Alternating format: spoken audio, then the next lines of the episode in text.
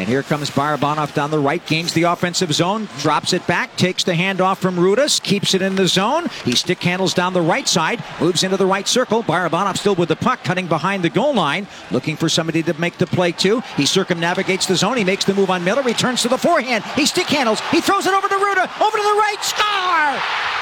Tomas Hertl wins the game for the Sharks in overtime on a spectacular play. Mackenzie Blackwood with tremendous goaltending, and the Sharks celebrate as the tank erupts.